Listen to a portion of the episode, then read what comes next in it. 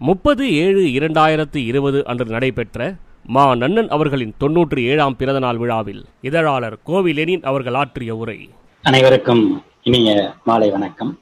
நடன்குடி சார்பிலே நடைபெறுகின்ற இந்த இனிய விழாவில் புலவர் நன்னன் அவர்களும் நம்முடனேயே இருக்கிறார் என்கின்ற உணர்வை ஏற்படுத்துகின்ற வகையில் அவரை பற்றிய அவர் உரையாற்றிய அந்த காணொளி காணும் பொழுது மிகுந்த மகிழ்ச்சி ஏற்படுகிறது உணர்ச்சி வயப்படுத்துகிறது. அதுபோலவே நன்னன்குடியிலே இருக்கக்கூடிய அவருடைய குடும்பத்தினரின் அந்த உணர்வுபூர்வமான அந்த உரைகள் எதையும் மிகைப்படுத்தாமல் எதையும் பெரிதாக்காமல் உள்ளத்தில் உள்ளதை உள்ளபடி உரைக்கின்ற அந்த உரை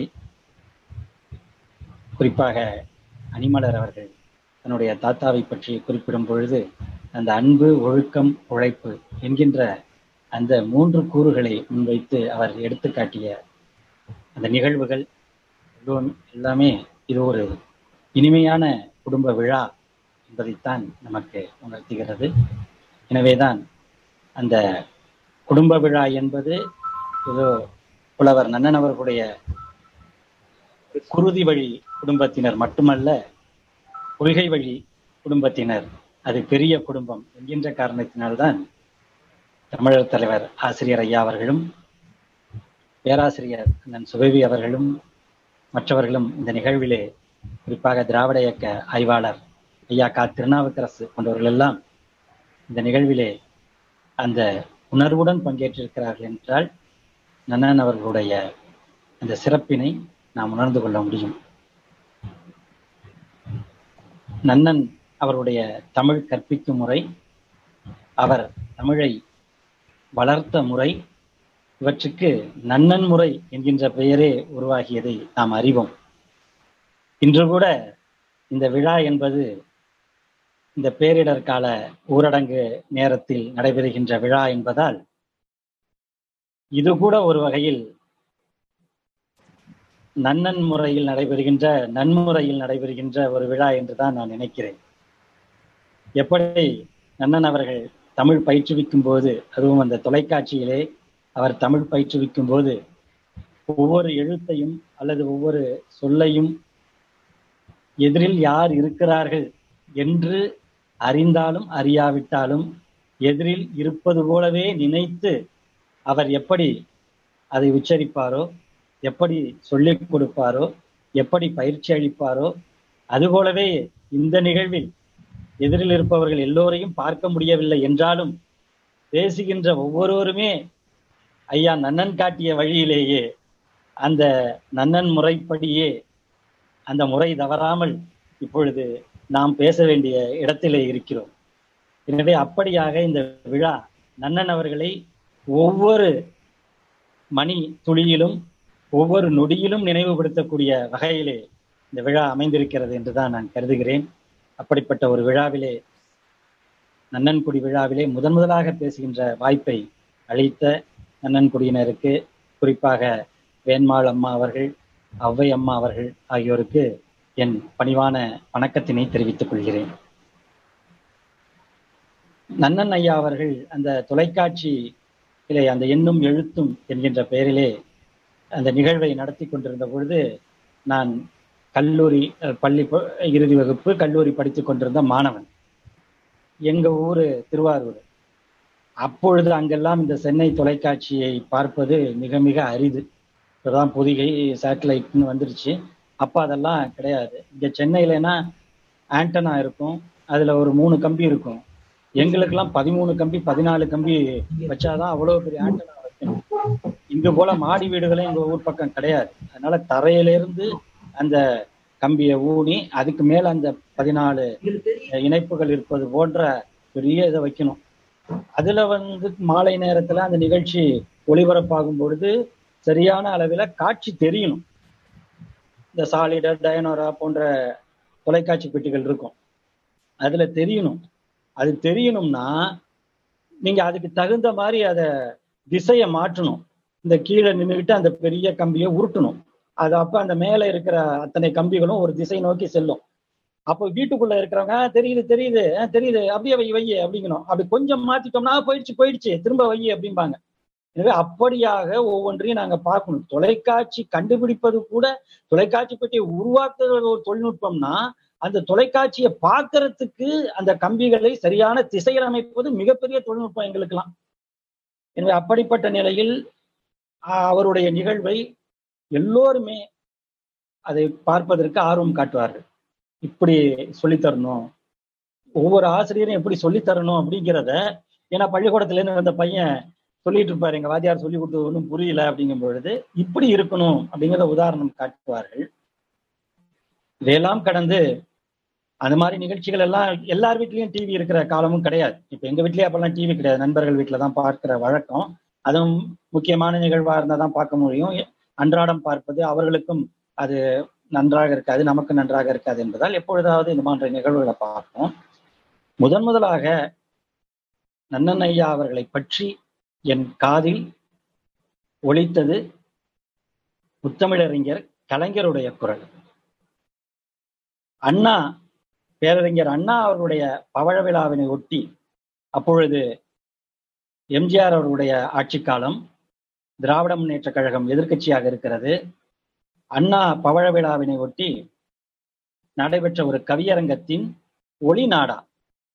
அது எங்கள் ஊரிலே ஒரு தேநீர் கடையில் அது ஒளிபரப்பாகிறது. தேநீர் கடைனா ஏதோ சினிமா பாட்டு தான் போடுவாங்கங்கிறது கிடையாது. நல்ல நல்ல இலக்கியங்களை இது போன்ற உரைகளை திரைப்படத்தில் கூட நல்ல தமிழ் ஒழிக்கக்கூடிய திரைப்பட வசனங்களை ஆஹ், பெரிய பேச்சாளர்களின் அந்த சொற்பொழிவுகளை இலக்கிய சொற்பொழிவு ஆன்மீக சொற்பொழிவு எப்படி வேண்டுமானாலும் இருக்கலாம் அதையெல்லாம் ஒளிபரப்பக்கூடிய ஒரு அஹ், நாட்களாக அவை இருந்தன. அப்பொழுது ஒரு தேநீர் கடையில் அந்த பவழவிழா கவியரங்கம் முத்தமிழறிஞர் கலைஞர் தலைமையில் நடைபெற்ற அந்த கவியரங்கம் அதனுடைய கவிதையை கலைஞர் வாசித்துக் கொண்டே வருகிறார். ஓரிடத்திலே சொல்கிறார். நேற்றிங்கே நடைபெற்ற பட்டிமன்றத்தில் தோற்று போனது தம்பி துரைமுருகன் அணி என்று அவர் சொல்கிறார். உடனே ஒரே அஹ், கைத்தட்டலும் குரல் ஒளியுமாக அந்த ஒளிநாடாவிலேயே பதிவாகி இருக்கிறது நேரலையில் பதிவு செய்தது என்பதால். என்னவென்றால் கவியரங்கத்திற்கு முதல் நாள் அங்கே பட்டிமன்றம் நடந்திருக்கிறது. அதே அரங்கத்திலே கலைவாணர் அரங்கம் அதே அரங்கத்திலே நடைபெற்றிருக்கிறது. அந்த பட்டிமன்றத்திலே பேரறிஞர் அண்ணாவின் புகழுக்கு அதிக சிறப்பு சேர்ப்பது அரசியல் பணியா சமுதாய பணியா என்கின்ற தலைப்பிலே பட்டிமன்றம் நடந்திருக்கிறது. அந்த பட்டிமன்றத்திலே அரசியல் பணியே என்று துரைமுருகனும் அவருடைய அஹ், அணியினரும் வாதிட்டிருக்கிறார்கள். சமுதாய பணியே என்று திருச்சி செல்வேந்திரன் அவர்களும் அவருடைய அணியினரும் வாதிட்டிருக்கிறார்கள். இதைத்தான் கலைஞர் தன்னுடைய கவிதையிலே குறிப்பிடுகிறார். நேற்றிங்கே நடைபெற்ற பட்டிமன்றத்தில் தோற்று போனது தம்பி துரைமுருகன் அணி என்றதும் எல்லோரும் கைத்தட்டுகிறார்கள் நமக்கு என்னன்னா வெற்றி பெறும் பொழுது பொறுப்பு வரும். தோற்று போகிறோம் என்றால் சிரிப்பு வரும். அதுவும் அடுத்தவர்கள் தோற்று போகிறார்கள் என்று கேட்டால் ஆனந்த சிரிப்பு பொங்கி வரும். எனவே கலைஞர் அவர்கள் தோற்று போனது தம்பி துரைமுருகன் அணி என்றதும் ஒரே கைத்தட்டல் அடுத்ததாக அவர் சொல்கிறார் இளவல்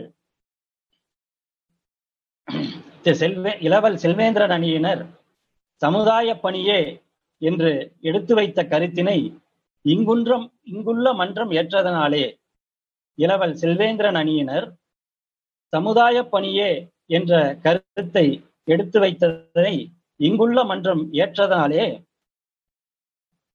இங்கிதம் தெரிந்த நடுவர் நன்னன் அவர்களும் இங்கிதம் தெரிந்த நன்னன் நடுவர் அவர்களும் சமுதாயம் பக்கமே சாய்ந்து விட்டார் அப்படின்னு சொன்னார். அதாவது நன்னன் அவர்கள் சமுதாயமே என்று தீர்ப்பளித்திருக்கிறார். அண்ணாவின் புகழுக்கு காரணம் சமுதாய பணியே என்று தீர்ப்பளித்திருக்கிறார். அதை கலைஞர் அவர்கள் மிக சிறப்பாக எடுத்துச் சொல்லும் போதுதான் முதன் முதலாக என் காதில் நன்னன் என்கின்ற அந்த ஒரு சிறப்பான பெயர் என் காதுகளில் விழுகிறது. ஆக முனைவருடைய பெயரை முத்தமிழறிஞரின் சொற்களால் என் காதுகளில் முதன் முதலாக கேட்டேன். அப்படி அந்த தீர்ப்பை நன்னன் அவர்கள் வழங்கினார் என்று சொல்லிவிட்டு அடுத்ததாக கலைஞர் அவர்கள் அரசியலுக்கும் சமுதாயத்திற்குமான அந்த பாகுபாடு அல்லது அது அதற்குள்ள இருக்கின்ற ஒரு இணைப்பு என்ன என்பதை மிக அழகாக சொல்வார். அறுவடை செய்த நெல்லை வீட்டுக்கு கொண்டு வந்து அரிசியாக்கி உலையிலிட்டு சோறு படைத்தல் அரசியல் என்றால் அறுவடை செய்த நெல்லை வீட்டுக்கு கொண்டு வந்து அரிசியாக்கி உலையிலிட்டு சோறு படைத்தல் அரசியல் பணி என்றால் அந்நெல் விளையும் கழனிக்கு நீர்வாய்ச்சி பண்படுத்தி உரமிட்டு அருகில் வளர் கலைகளையும் அகற்றுவதே சமுதாய பணி என்றேன் அப்படின்னு கலைஞர் வந்து ஒரு இலக்கணம் வகுக்கிறார். கலைஞர் வகுத்தாரே இந்த சொன்னாரே அந்த கவிதையில். அந்த இலக்கணம் தான் தமிழ் சமுதாயத்திற்கு நன்னன் ஆற்றிய பணி. தமிழ் சமுதாயத்திற்காக அந்த நிலத்தை அந்த தமிழ் என்கின்ற நிலத்தை நீர் பாய்ச்சி அதற்கு செழுமைப்படுத்துவதற்கு நீர் பாய்ச்சி அது எந்த வகையிலும் பாழ்பட்டுவிடக் கூடாது என்பதற்காக அதை பண்படுத்தி நன்றாக வளர வேண்டும். செழுமைப்படுத்தப்பட்ட நிலையில் நிலத்தில் விதைக்கப்படுகின்ற எவையும் நன்றாக விளைய வேண்டும் என்று அதை பண்படுத்தி அதற்கு உரமிட்டு கால வளர்ச்சிக்கேற்ப எப்படியெல்லாம் அது மேம்பட வேண்டும்? ஒவ்வொரு காலத்திலும் ஏற்படக்கூடிய அறிவியல் வளர்ச்சிகள் முன்னேற்றங்கள் மானுட வளர்ச்சி எல்லாவற்றையும் கணக்கில் கொண்டு அது எப்படி முன்னேற வேண்டும் என்பதற்கு உரமிட்டு மிக முக்கியமாக அடுத்த பணிதான் நன்னன் அவர்கள் மேற்கொண்ட பணிகளிலேயே மிக சிறந்த பணி மட்டுமல்ல கடுமையான பணியும் கூட அருகில் வளர் கலைகளையெல்லாம் அப்புறப்படுத்துவது. அந்த தமிழ் நிலத்தை சுற்றி வளரக்கூடிய கலைகள் அந்த கலைகள் ஒரு கட்டத்தில் இந்த தமிழ்நிலத்திற்குள்ளும் புகுந்து விடுகின்றன. பயிர் எது களை எது என்று தெரியாத அளவிற்கு கலைகள் மண்டிவிட்ட ஒரு நிலத்தில் அந்த கலையை எப்படி அகற்றுவது என்கின்ற பெரும் பணியை மேற்கொண்டவர் நன்னன் அவர்கள். அதைத்தான் அவர் எந்தெந்த வகையிலெல்லாம் முடியுமோ அது தொலைக்காட்சி நிகழ்ச்சியாக இருந்தால் எளிய மக்களும் புரிந்து கொள்கின்ற வகையிலே அவர் அந்த உச்சரிக்கின்ற முறை இருக்கிறது. இன்றைக்கு காலையில் கூட இந்த நிகழ்ச்சி குறித்து நான் பேஸ்புக்கிலே முகநூலிலே பதிவு செய்யும் பொழுது அதைத்தான் குறிப்பிட்டேன். ஒரு குழந்தைக்கு சோறு ஊட்டும் பொழுது ஆ சொல்லு ஆ காட்டு அப்படிம்பாங்க அம்மா. உடனே அந்த குழந்தை ஆ அப்படின்னு எப்படி ஆவை உச்சரிப்போமோ அப்படி வாயை காட்டும். உடனே அந்த அம்மா வந்து எடுத்து அந்த சோறை ஊட்டி விடுவாங்க. ஆஹ் அப்படி அப்படி அப்படின்ட்டு நிலாவை காட்டியோ எதை காட்டியோ அப்படி கொஞ்சம் அப்படி வச்சுக்க அப்படின்னு சொல்லி அன்பாக ஊட்டுவதும் உண்டு பூச்சாட்டிட்டு பிடிச்சி கொடுத்துருவேன் அப்படின்னு சொல்லி ஊட்டுறதும் உண்டு. ஆ காட்டு ஆ சொல்லு அப்படின்னு விட்டுவாங்க அதன் பிறகு பார்த்தால் கா அதுக்கு முன்னாடியே நீங்க பாத்தீங்கன்னா காலையில எழுப்பி அந்த குழந்தைய ஒரு ப வயதுல அதை எழுப்பி பள்ளிக்கூடத்துக்கு அனுப்பணும் அப்படின்னா பல்லு விளக்கி விடணும் அதுக்கு முன்ன அது பல் துளக்கும் பொழுது ஈ காட்டு ஈ சொல்லு அப்படிம்பாங்க. அது ஈ அப்படிங்கும். உடனே பிரஷ் வச்சு அந்த அவங்க வந்து உடனே விளக்கி விடுவாங்க. எப்படி ஒரு தாய் தன்னுடைய குழந்தைக்கு ஈ காட்டு ஈ சொல்லு என்று பல் துளக்கி ஆ காட்டு ஆ சொல்லு என்று அந்த உணவு ஊட்டுகிறாரோ அதுபோல தமிழ் மொழியின் உச்சரிப்பை சரியாக துளக்கி அந்த தமிழ் அமுதத்தை ஒரு தாயின் பரிவுணர்வோடு ஊட்டியவர் புலவர் நன்னன் அவர்கள். அதை எளிய மக்களுக்கு கொண்டு போய் சேர்க்க வேண்டும். அவர்கள் உச்சரிக்கின்ற பொழுதும் எழுதுகின்ற பொழுதும் பிழையில்லாமல் அது இருக்க வேண்டும். நம்முடைய மொழி இது. இது நீங்க பாத்தீங்கன்னா ஏன் தாயின்னு சொல்றேன்னா மற்றவர்கள் மாதிரி அவர் வந்து ஒரு ஆசிரியராக அவர் வந்து பாடம் நடத்தல. பாடம் நடத்தணும்னா இந்த இது பயிற்சியை முடிச்சுட்டு போ அப்படி எனக்கு சம்பளம் வந்ததா அப்படின்னு போயிடலாம். அந்த ஊதியத்துக்காக அவர் பண்ணல. அவர் செய்தது எப்படி என்றால் ஒரு தாய் அந்த ஒவ்வொரு குழந்தையும் வந்து கவனிக்குது கவனிக்கல சாப்பிடுது சாப்பிடல அது விரும்புது விரும்பலனாலும் தன்னுடைய பணியை அதை செஞ்சாகணும். அதை எடுத்து ஊட்டணும். சாப்பிடுற பிள்ளைக்கு தட்டுல போட்டு சாப்பிடு அப்படிம்பாங்க. சாப்பிட மறுக்கிற பிள்ளைக்கு ஊட்டி விடுவாங்க. அப்படி தமிழை ஊட்டியவர் பேராசிரியர் நன்னன் அவர். முனைவர் நன்னன் அவர்களுடைய அந்த பணி என்பது மிகச் சிறப்பான ஒரு பணியாக இருந்தது. அது வெறும் தொலைக்காட்சியோட அவருடைய அந்த தமிழ் வளர்த்த பாதை என்பது தமிழ் வளர்ச்சிக்கு அவர் வித்திட்ட பாதை என்பது வெறும் அந்த எளிய மக்களிடம் கொண்டு போய் சேர்க்கின்ற தொலைக்காட்சி முயற்சி மட்டுமல்ல அந்த முயற்சி இன்னும் எப்படியெல்லாம் போகுது? எங்கெங்கெல்லாம் தனக்கு வாய்ப்பு இருக்கிறதோ அங்கெல்லாம் அதை நிலைநிறுத்த வேண்டும். அதாவது தமிழை எல்லா துறையிலும் நிலைநிறுத்த வேண்டும் முதன்மையாக்க வேண்டும் என்கின்ற அந்த உணர்வு பொறுப்பு அவரிடம் இருக்கிறது. எனவே அவர் என்ன செய்கிறார்? அந்த தமிழ் வளர்ச்சித்துறைக்கு தலைவராக இருக்கின்ற அந்த நிலையிலே அவர் அரசு பணியிலே இருக்கின்ற அந்த அனைத்துமே தமிழாக்கப்பட வேண்டும். எங்கும் தமிழ் எதிலும் தமிழ் என்கின்ற வகையிலே மிகச் சிறப்பாக அதனை கொண்டு செல்ல வேண்டும் என்கின்ற முறையிலே அவர் அதற்கான பல முயற்சிகளை எடுக்கிறார். அப்படிப்பட்ட முயற்சிகள் தமிழிலே கடிதங்களை அதாவது அரசு துறை சார்ந்த கடிதங்களை தமிழில் அனுப்புவது அதே போலவே தமிழில் கருத்துருக்களை அனுப்புவது உயர் அதிகாரிகளுக்கோ அல்லது அவர்கள் மற்றவர்களுக்கோ அனுப்பக்கூடிய அரசாங்க கருத்துருக்களை தமிழில் உருவாக்குவது என்று என்னுடைய உறவினர் ஒருவர் சமூக நலத்துறையிலே ஆயிரத்தி தொள்ளாயிரத்தி எண்பதுகளில் இருந்தார். அந்த காலகட்டத்தில் நன்னன் அவர்கள் இங்கே தமிழ் பணியை அந்த தமிழ் வளர்ச்சி துறையிலே தன்னுடைய பணியை மேற்கொண்டு வருகிறார். என்னுடைய உறவினருக்கு தமிழ் பற்று ஒரு பக்கம் இருந்தாலும் அவருக்கு தமிழை தவிர மற்ற மொழி தெரியாது. ஆங்கிலத்தில் அவருக்கு அவ்வளவாக எழுத வராது. ஏனென்றால் எங்கள் ஊரிலே அவர் தமிழ் பள்ளிக்கூடம் அதுவும் ஒரு நகராட்சி பள்ளியிலே படித்து அதன் பிறகு தட்டச்சு பயின்று அந்த தேர்விலே வெற்றி பெற்று இந்த பணியை பெற்றிருக்கிற அரசு பணியை பெற்றிருக்கிற முதல் தலைமுறைக்காரர். அதுவும் சமூக நீதியின் வழியாக பெற்றிருப்பார் அவருக்கு என்ன இருக்கும்? அந்த இந்த மொழி மீது இந்த மொழி மட்டும்தான் தெரியும் அவருக்கு. தமிழ் மொழி மட்டும்தான் தெரியும். அதனால் அவர் தன்னுடைய கடிதங்களை அவர் எழுதக்கூடிய கடிதங்களை அரசு சார்ந்த எந்த கோப்புகளாக இருந்தாலும் தமிழிலேயே அதை அவர் உருவாக்குகிறார். அதுல என்ன ஒண்ணுன்னா பொதுவாக ஒரு பதவியில் இருப்பவர்கள் அவர்கள் தமிழில் அதை எழுதுகிறார்கள் என்றால் அவர்களுக்கு கீழே உள்ளவர்கள் அதனை ஏற்றுக்கொள்கிறார்கள். ஆனால் மேலே இருக்கக்கூடிய அதிகாரிகள் அந்த வழக்கமான நடைமுறை ஏன்னா அவர்கள் ஆங்கிலத்திலேயே படித்து பழகி விட்டார்கள் எனவே புதிதாக தமிழில் வரும் பொழுது அது தனக்கு கீழ்நிலையில் உள்ள ஒரு அதிகாரி அதை கொடுக்கும் பொழுது அவர்களுக்கு அதை ஏற்க மனம் வரவில்லை அது மனம் ஒப்பவில்லை அல்லது கோபம் வருகிறது.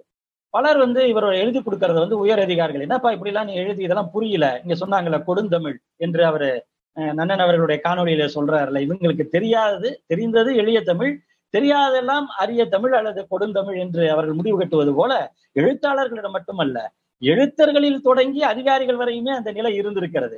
எனவே அப்படிப்பட்ட நிலையிலே இவர் வந்து என்னுடைய உறவினர் தமிழில் தான் தொடர்ந்து எழுதியிருக்கிறார். அதற்காக உயரதிகாரிகள் கூட அவரிடம் சில நேரங்களிலே அவரிடம் மாறுபட்ட கருத்துக்களை வெளிப்படுத்தி இருக்கிறார்கள் கோபத்தை வெளிப்படுத்தியிருக்கிறார்கள்.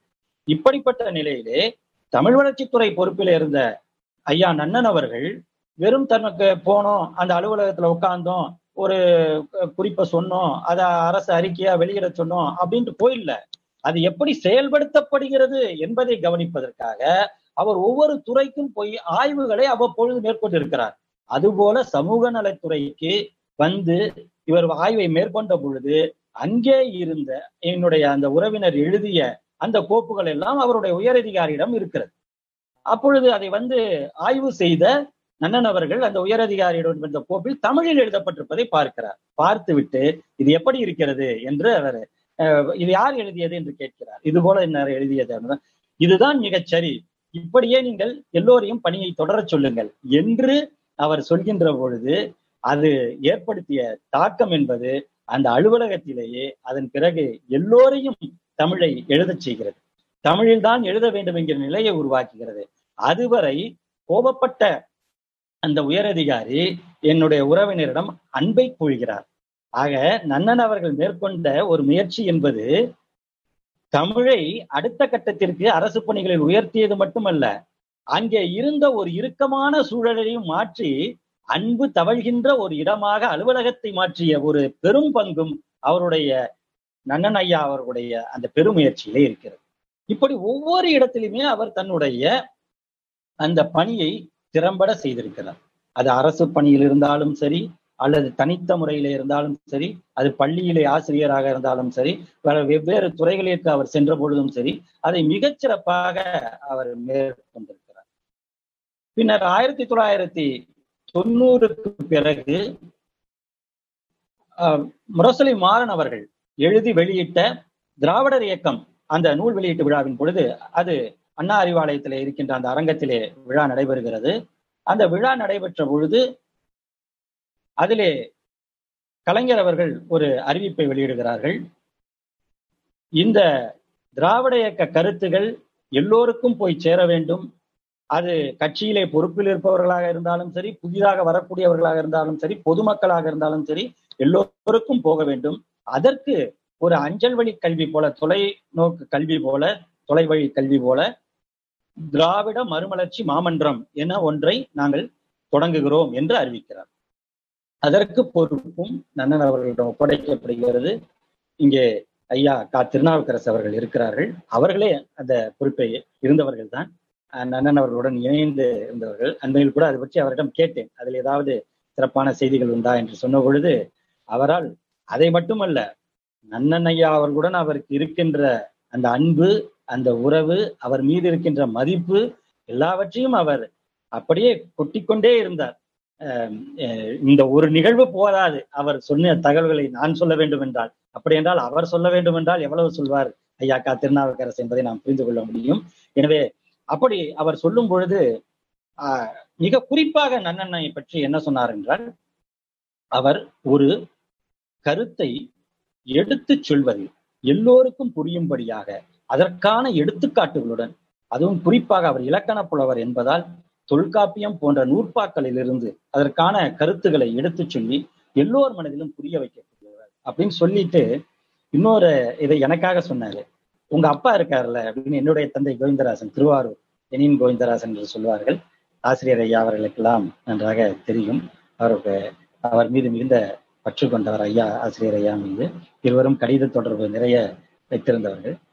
அப்படிப்பட்ட என்னுடைய அப்பா எப்படி எனக்கு எடுத்து சொல்வாரோ ஒரு செய்தியை அதை ஐயா திருநாவுக்கரசு அவர்களும் பார்த்திருக்கிறார்கள். அவர்களுக்கும் அவர் அந்த செய்தியை சாதாரணமாக சொல்லும் பொழுது ஒன்றை விளக்கி சொல்வது என்பது அது அவர்களுக்கு புரிகின்ற வகையிலே சொல்ல வேண்டும் என்கின்ற எடுக்கின்ற அந்த முயற்சி இருக்கிறதா உங்க அப்பா சொல்ற மாதிரி ஆனா இவர் ஒரு இலக்கணத்தோட சொல்லுவார்ப்பா அப்படின்னு அதை திருநாவுக்கரசு ஐயா சொன்னார்கள். உண்மையாகவே அப்படித்தான். எனக்கு எங்க அப்பா அப்படின்னு சொன்ன பிறகு எனக்கு அந்த திருவாரூர் ஞாபகம் வருது. அவரு ஒரு இடத்துல நன்னனையா அவர்கள் ஏன் நான் இந்த பணியை மேற்கொண்டு செய்கிறேன்? அப்படிங்கிற பொழுது ஏன் இந்த தமிழில் இருக்கின்ற உச்சரிப்புகளை ஒளி ஒளி குறிப்புகளை சரியாக அதை உச்சரிக்க வேண்டும்? அதுபோலவே எழுத்தில் பிழையின்றி எழுத வேண்டும்? என்றெல்லாம் அவர் தொடர்ந்து குறிப்பிட்டு வருகிறார். அதுல அவர் ஒரு எடுத்துக்காட்டு சொல்றார். ஏன் இப்பொழுது இதை நான் அதிகமாக வலியுறுத்துகிறேன் என்றால் முன்பு எப்படி எழு எழுதுபவர்கள் இருந்தார்கள் என்றால் அவர்களின் எண்ணிக்கை எப்படி இருந்தது என்றால் கைவண்டி இழுப்பவரை போல் இருந்தது. கைவண்டி இழுப்பவர்கள் எண்ணிக்கை குறைவாக இருக்கும் அதுக்கு வந்து ஒரு ஆள் போதும். ஒரு வண்டியை இழுப்பதற்கு கைவண்டியை இழுப்பதற்கு ஒரு ஆள் போதும். அப்ப அந்த கைவண்டி இழுப்பவர் அவருக்கு ஒரு கட்டுப்பாடு இருந்தால் அவர் வந்து சாலையை விட்டு இறங்காமல் சரியாக இழுத்து செல்வார். எதிரே என்ன வருகிறது என்ன வாகனம் வருகிறது பார்த்து அதை ஓரங்கட்டி கொண்டு செல்வார். எங்கே நிறுத்த வேண்டும் பொருட்களை ஏற்றும் பொழுது அது குடைசாயாமல் எப்படி அதை வைத்துக் கொள்ள வேண்டும் என்பதெல்லாம் அவருக்கு தெரியும் அந்த கைவண்டி இழுப்பவருக்கு. ஆனால் இன்றைக்கு எழுதுபவர்கள் அதிகரித்து விட்டார்கள். ஏனென்றால் படிப்பவர்களின் எண்ணிக்கை கல்வி கற்பவர்களின் எண்ணிக்கை அதிகரித்து விட்டது. கல்வி கற்பவர்களின் எண்ணிக்கை அதிகரித்து விட்டது என்பதை நன்னனையா குறையாகவே சொல்லவில்லை. ஏனென்றால் அவர் சமூக நீதி வழியில் வந்தவர் பகுத்தறிவு சிந்தனையோடு வந்தவர். எல்லோரும் படிக்க வேண்டும் எல்லோரும் கற்க வேண்டும் எல்லோரும் தமிழில் பேச வேண்டும். இந்த தமிழ் மொழியை வளர்ப்பதற்கு எல்லோருக்கும் கல்வி அவசியம். இந்த பகுத்தறிவை வளர்ப்பதற்கு கல்வி அவசியம். மானுடனாக வாழ்வதற்கே கல்வி அவசியம். ஒரு சாராருக்கு மட்டும் கல்வி மற்றவர்களுக்கு கல்வி இல்லை என்று தடுப்பது ஒரு சமூக அநீதி என்கின்ற கொள்கையை கொண்டவர். எனவே அவர் எல்லோரும் எழுதுகிறார்களே என்பதை குறையாக சொல்லவில்லை. ஆனால் அதை எப்படி சொல்கிறார் என்றால் அன்று கைவண்டி இழுப்பது போல இருந்தது. இன்றைக்கு அது திருவாரூர் தேரோட்டம் போல இருக்கிறது என்று அதை சொல்கிறார். ஓ அந்த எடுத்துக்காட்டில் அவர் திருவாரூர் தேரோட்டத்தை சொல்கிறார். திருவாரூர் தேரோட்டம் எப்படி இருக்கின்றன நவீன அறிவியல் கருவிகள் இல்லாத தேரோட்டமாக இருக்கிறது. அது ரொம்ப குறிப்பா அவர் சொல்றார். ஏனென்றால் முத்தமிழறிஞர் கலைஞர் முதல்வரான பிறகு ஓடாமல் நின்ற தேரை ஓட்டிய பொழுது அதனை நவீன அறிவியல் கருவிகளின் துணையுடன் உழைக்கும் மக்களின் மீதான கொடூரத்தை நிறுத்தி அவருடைய உழைப்பை அல்லது அவர்களுடைய நேரத்தை அல்லது அவர்கள் மீதான தாக்குதல்களை தடுத்து நிறுத்தி இயல்பாக தேரோட்டம் நடப்ப நடக்கக்கூடிய வகையிலே அறிவியல் கருவிகளை அவர் உருவாக்கி தந்தார். இன்றைக்கும் அந்த தேரோட்டம் அப்படிதான் நடைபெறுகிறது. ஒரு பெரிய மாற்றத்தை கலைஞர் செய்து தந்தார். எனவே அந்த நவீன கருவிகள் இல்லாமல் தேரோடி இருந்தால் எப்படி இருக்கும்? மொத்தமாக மக்கள் எல்லோரும் தேரை இழுப்பார்கள். பெரும் கூட்டமாக மக்கள் இருப்பார்கள் அப்ப இந்த எழுத்தாளர்கள் எல்லாம் எழுத படிக்க தெரிந்தவர்களாம் இன்றைக்கு பெரும் கூட்டமாக இருக்கிறார்கள்.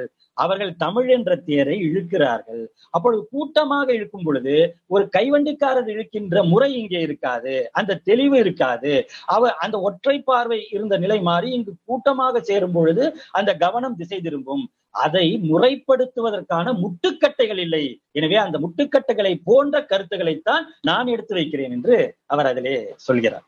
எனவே எவ்வளவு தெளிவாக அதுவும் சொல்கிறார் சாலை விதிகள் இருக்கிறது. அந்த சாலை விதிகளுக்கான குறியீடுகள் இருக்கின்றன. இப்பொழுது ஒரு ஓட்டுநர் உரிமம் பெற வேண்டும் என்றால் கூட அந்த வட்டார போக்குவரத்து அலுவலகத்திலே நம்மிடம் சில கேள்விகளை கேட்பார்கள். இது என்ன குறியீடு? இது என்ன குறியீடு? என்று கேட்பார்கள். அதையெல்லாம் நாம் சொல்ல வேண்டும். அதைத்தான் அவர் சொல்கிறார். நடந்து செல்பவர்களுக்கு அந்த குறியீடு பற்றி கவலை இல்லை. ஆனால் வாகனத்தை ஓட்டுபவர்களுக்கு அந்த குறியீடு அவசியம் தெரிந்திருக்க வேண்டும். எனவே எழுதுபவர்கள் இந்த குறியீட்டை தெரிந்து கொள்ளுங்கள். ஆக நீங்க உரிமம் வாங்கணும் அப்படிங்கிறார் அதை தெரிந்து கொள்ளுங்கள் பக்குவப்படுத்திக் கொள்ளுங்கள் என்பதற்கு ஏனென்றால் இந்த மொழி பக்குவப்படுத்தப்பட வேண்டும். இந்த மொழி காலந்தோறும் இருப்பதை இவர்கள் வேறு விதமாக சிதைத்து விடக் கூடாது என்கின்ற அக்கறையுடன் அதை கொண்டு செல்கிறார். அப்படி அந்த எடுத்துக்காட்டை அவர் சொல்லியிருக்கிறார். அதன் பிறகு அவருடைய மிக முக்கியமான அவருடைய மனதில் ஏற்பட்ட மிகப்பெரிய தாக்கம் என்பது எங்களை போன்ற பத்திரிகை துறையை சார்ந்தவர்கள் இதழியலை சேர்ந்தவர்கள் எழுதக்கூடிய அந்த மொழி நடை என்பது அவரை பெரும்பாடுபடுத்தி இருக்கிறது. அதை நம்ம நல்லாவே கவனிக்க முடியுது. அது அவர் சொல்லுவார் இந்த குங்குமம் இதழில் அவர் எழுதி தோடும் பொழுது நான் கல்லூரி மாணவனாக அதை படித்திருக்கிறேன். அப்பொழுது அவர் சொல்லுவார் இந்த இந்த மற்றும் அப்படின்னு போடுறது. ஆங்கிலத்தை பார்த்துட்டு இந்த ஆண்ட் அப்படின்னு ஆண்ட் அப்படிங்கிறது எல்லா இடத்துலயும் போடுறது. அங்க வந்து போடுவாங்க. அதுக்காக வந்து இவங்க எல்லா இடத்துலயும் வந்து இந்த அண்டு போடுறது வந்து எதுக்காக நீ பண்ற? தமிழ்ல அந்த முறையே கிடையாது. இவன் எதுக்கு எடுத்தாலும் மற்றும் அப்படின்னு போடுறான். இட்லி மற்றும் சட்னி அப்படின்னு எழுதுறான். என்னடா இட்லி மற்றும் சட்னி? இட்லியும் சட்னியும் அப்படின்னு தானே சொல்றோம். வீட்டுல வந்து ஆமா இட்லி மற்றும் சட்னி வைங்க அப்படின்னா அவங்க நல்லா வைப்பாங்க. முதுகுல வைப்பாங்க அல்லது வந்து கன்னத்துல வைப்பாங்க. அதுக்கெல்லாம் கரண்டியால வைப்பாங்க. அது மாதிரி வந்து எதுக்கு இட்லி மற்றும் சட்னி? சோறு மற்றும் குழம்பு. சோறு போடுனாலே சோறை போட்டு குழம்ப ஊத்த போறாங்க. தமிழின் நடைமுறைன்னு ஒண்ணு இருக்கு. இங்க தேவையில்லாததுக்கு அதாவது இயல்பாக ஒன்றுடன் ஒன்று இணைந்ததற்கு நீங்க மற்றும் பயன்படுத்தவே தேவையில்லை. இரண்டு வெவ்வேறு நிகழ்வுகள் இருக்கிறது என்றால் அதை குறிப்பிடுவதற்கு மற்றும் பயன்படுத்துங்க அப்படின்னாங்க இன்னைக்கு நான் மற்றும் எழுதினாலும் அங்க வந்து தலையில நன்னனையா குற்ற மாதிரியே இருக்கும்.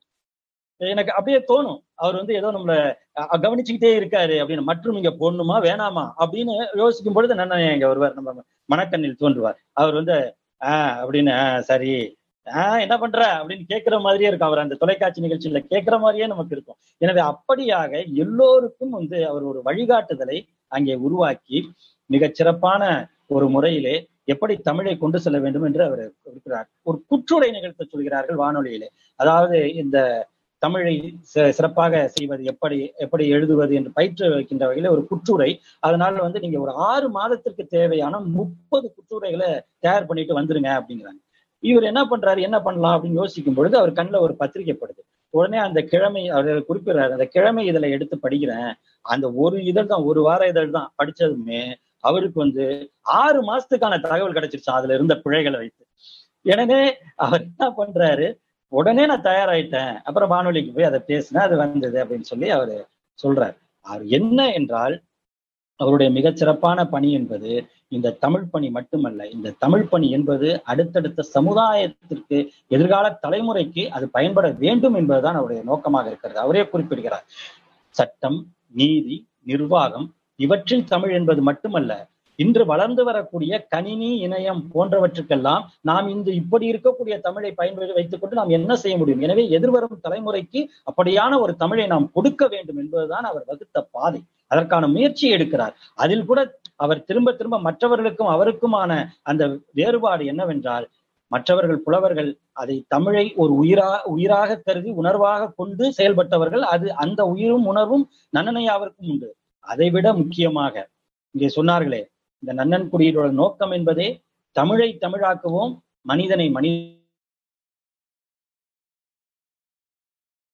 தமிழர்களாக்குவது மட்டுமல்ல தமிழர்களை மனிதர்களாக்கி மனிதர்களை மனிதர்களாக ஆக்குவது என்கின்ற பெருமுயற்சியின் காரணமாகத்தான் அவர் வந்து அதை கையில் எடுத்து கடைசி வரை அந்த பகுத்தறிவு நெறியிலே நின்று அந்த திருத்தங்களை அந்த சுட்டிக்காட்டுதல்களை மேற்கொண்டு தன் பணியை தொடர்ந்து நடத்தினார். அவருடைய அகமும் புறமுமே அப்படித்தான் இருந்தது. இங்கே அந்த காணொலியை நீங்கள் பார்த்தீர்களே அவர் பேசுகின்ற அந்த காணொலியிலே அவருடைய அகத்திலே என்ன உணர்வு அந்த பகுத்தறிவோ அதே உணர்வை வெளிப்படுத்துகின்ற வகையிலே அவருடைய வேட்டியிலே அந்த இருவண்ண கொடியின் கரை இருக்கிறது. கருப்பு சிவப்பு கரையுடன் ஒரு பொது நிகழ்விலே வந்து உட்கார்ந்து உரையாற்றக்கூடிய அந்த உணர்வு அவருடைய உணர்வு.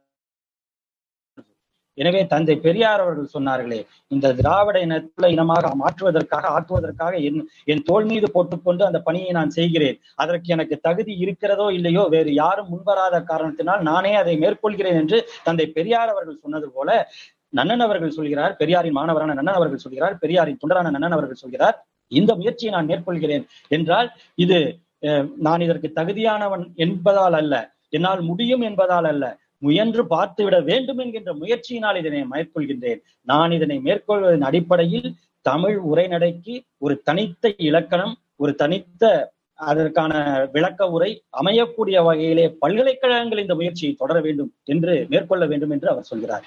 எனவே தன்னுடைய வாழ்நாள் எல்லாம் அந்த தமிழ் மொழியை பகுத்தறிவு வழியிலே அறிவியல் வழியிலே தன்மான உணர்வு வழியிலே அவர் கொண்டு சென்றவர். அண்ம அவருடைய இறுதி காலங்களில் ஒரு முறை புத்தக திருவிழாவிலே அவர் பேசும் பொழுது சொல்கிறார் வணக்கம் என்கின்ற சொல்லை பற்றி சொல்லும் பொழுது தமிழர்களுக்கு வணக்கம் சொல்லும் வழக்கம் இல்லை என்கிறார். ஏனென்றால் நமக்கெல்லாம் நமஸ்காரம் என்கின்ற சொல்லிற்கு பேராக வணக்கத்தை கொண்டு வந்த அது மறைமலையடிகளின் தனித்தமிழ் இயக்கத்திலிருந்து திராவிட இயக்கம் வரை அதனை கொண்டு வந்து வைத்த அந்த சிறப்பான நிகழ்வினை நாம் இன்றைக்கு பெருமையாக எடுத்துச் சொல்கிறோம். உண்மை. ஒரு மொழியை நாம் அகற்றி அது நம்மை ஆக்கிரமித்த ஒரு மொழியை இங்கிருந்து அப்புறப்படுத்துவது அதுவும் ஆயிரம் ஆண்டு காலமாக நம் மீது திணிக்கப்பட்டிருந்த ஒன்றை அப்புறப்படுத்தி ஒரு தமிழ் சொல்லை அங்கு கொண்டு வந்து வைப்பது என்பது மிகப்பெரிய பணி. ஆனால் அப்படி செய்த பணிக்கு அடுத்ததாக என்ன செய்ய வேண்டும் என்பதுதான் நன்னன் அவர்கள் அங்கு சுட்டிக்காட்டியது. அந்த உரையிலே அவர் சொல்கிறார் வணக்கம் என்பது நம்மிடம் அந்த பழக்கம் கிடையாது. நம்முடைய மொழியில் வாழ்த்துவதுதான் உண்டு.